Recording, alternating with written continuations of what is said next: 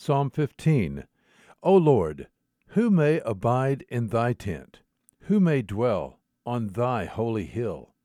He who walks with integrity, and works righteousness, and speaks truth in his heart. He does not slander with his tongue, nor does evil to his neighbor, nor takes up a reproach against his friend, in whose eyes a reprobate is despised, but who honors those who fear the Lord.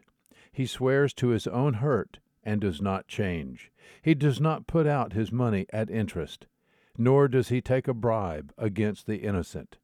He who does these things will never be shaken. Psalm 15 There is good news today.